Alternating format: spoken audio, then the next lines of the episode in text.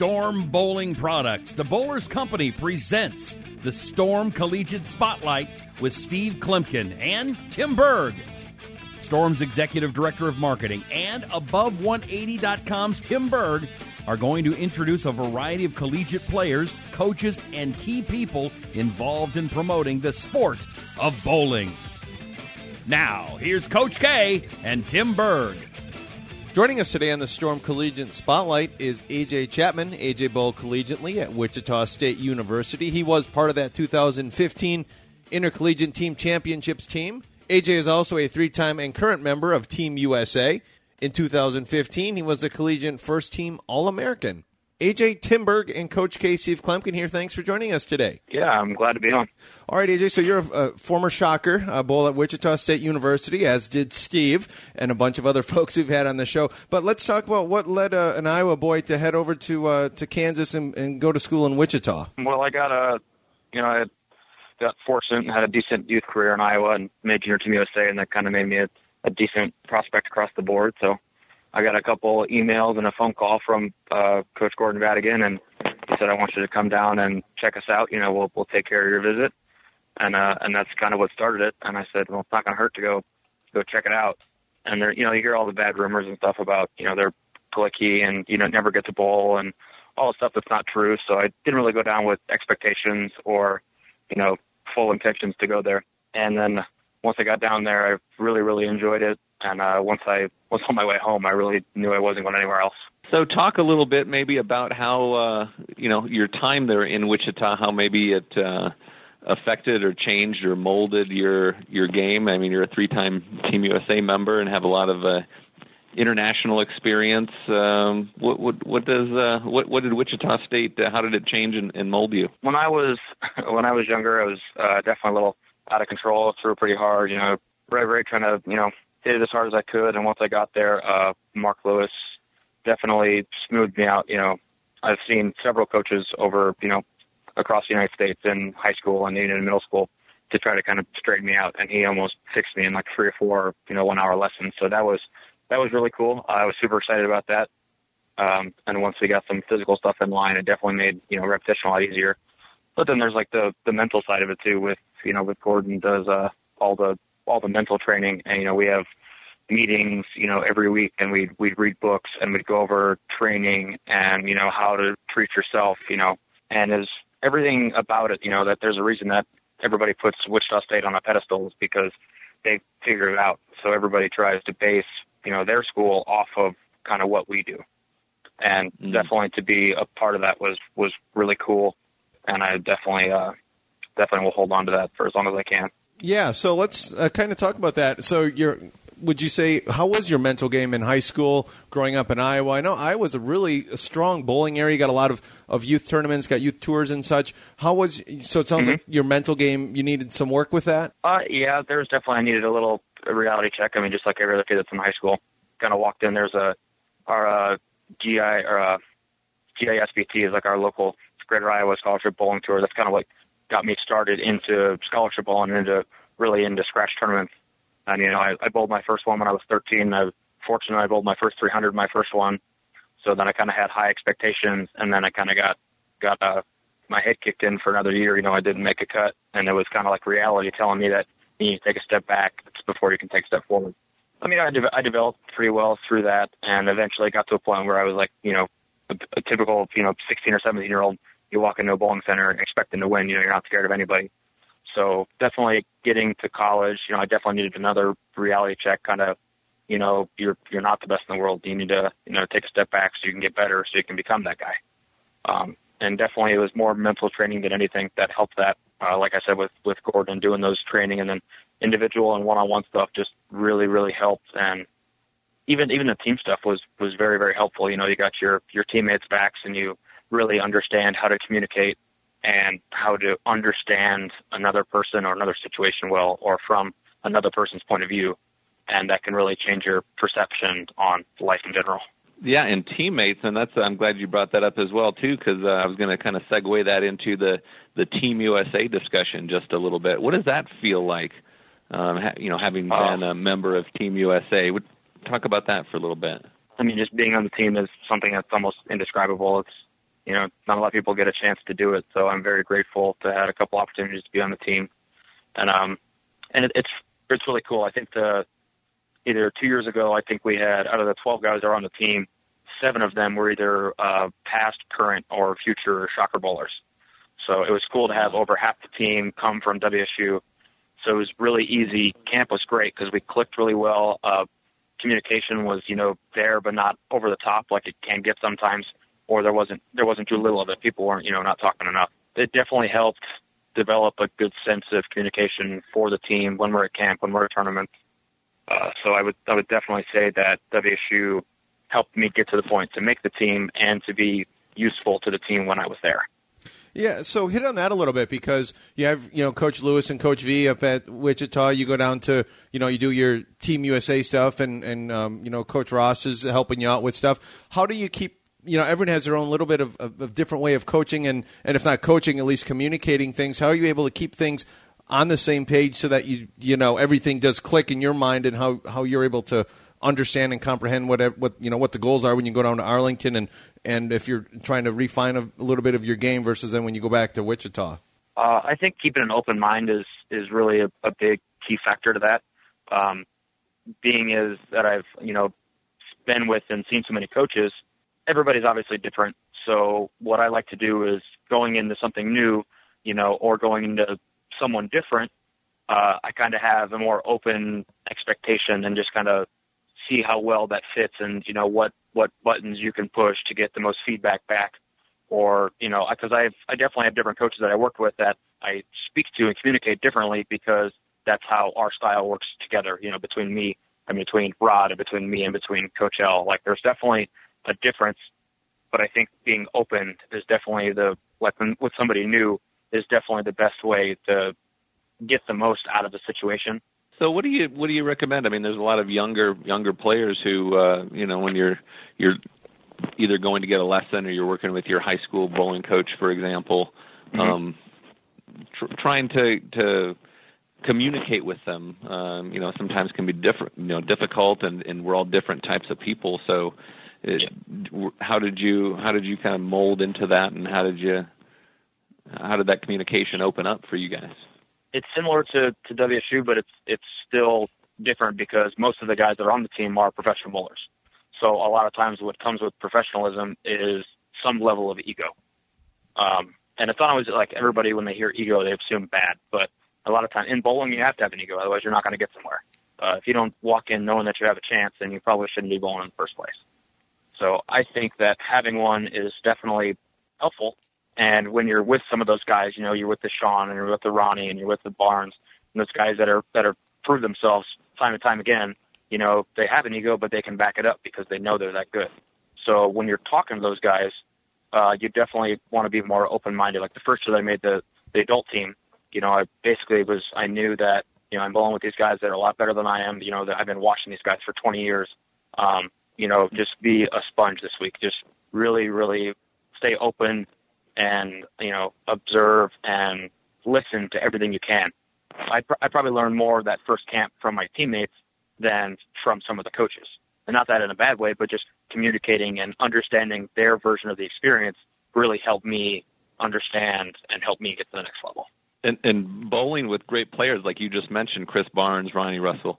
You know, I, it kind of reminds me. Bill Hoffman told me a real funny one. One time he was uh, getting ready to compete at a internationally at a tournament when they had just started to allow the PBA players to be on Team USA, and he got picked to bowl on a team with Walter Ray Williams. And I kind of asked him, "Hey, are you are you kind of nervous about this or what?" And he says, "You know what I'm most nervous of is I know that I'm going to flag a single pin spare at some point in that tournament. I have to turn around and look at Walter Ray." Who's the best single pin spare shooter in the planet? yep. Did yep. you have any of that kind of thing bowling with bowling with Chris Barnes? Yeah, probably a little bit at first. You know, uh, at, at camp. You know, you don't want to make a, a bad impression, so obviously go there before traveling. So going out there, you know, bowling with with Chris and with Sean, and I mean, and, and Marshall. You know, Marshall and I are close in age, but he's been on the team for you know the last five years. So it's those guys that you look up to, and they're like, wow, they're they are really good. And you you see them, you see everybody's stats, and you're like, yeah, there's definitely a little there's a little nerve wracking point at first, but uh, thankfully the the guys are you know awesome and they're super welcoming. So it was it went away pretty quick. AJ Mike Fagan had a great piece in the latest Bowlers Journal International regarding prize funds and talking about the Open Championships. What is your perspective as a younger player and the Open Championships? There's a lot of talk amongst the older folks about not releasing the patterns, about just the prize funds, and I'd love to hear it from someone who's younger and really what their thoughts are. Yeah, I mean, I would I would say there's got to be a balance at some point. I mean, you you don't want to lose the the prestigiousness of the event, so the eagle has got to stay valuable to some point. You know, it's like the the hardest event to win. There is no prize fund. You know, the team all events eagle is the one that's the most prestigious, and there's there's no prize fund. Um, and sometimes like you hear opinions back and forth of what you think or what people think that there should be a prize fund or there shouldn't be a prize fund to keep it that way. I think there's a there's a balance for everything. Um, but it's it's got to be worth it. I think in our division, you know, the upper the the 209 and above, there's got to be some kind of financial incentive because you don't like even if you are winning the Eagle. I mean, it still costs a thousand dollars to go out to bowl tournament, you know, and that's without brackets. You know, all the good teams that go out, you know, that every guy puts a thousand or two thousand dollars in brackets too. So there's got to be some kind of financial return to balance out to keep the prestigiousness of the Eagle. And what uh, and and how was your performance uh, this year in, in Las Vegas? And what about your strategies for next year for uh, for Syracuse? It was okay. I wouldn't say it was great. Um, fortunately, I had a I had a nice Bowlers Journal squad, and I think I finished fifth or sixth individually there, so that helped. Uh, that helped make the the trip much more valuable. But the actual Open Championships was was okay. I had a couple 650s and 660s in team and team and doubles, but unfortunately, we had a me and my partner Tanner had probably the two highest rev rates of our group.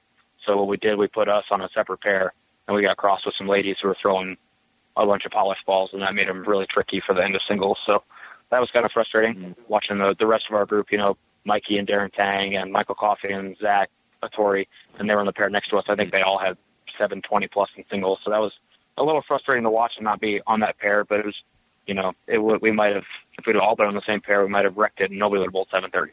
So, I mean, the point of it is a, it's a team event too, so I'm, I'm okay with that. It's a little frustrating, but, but I'm okay with it.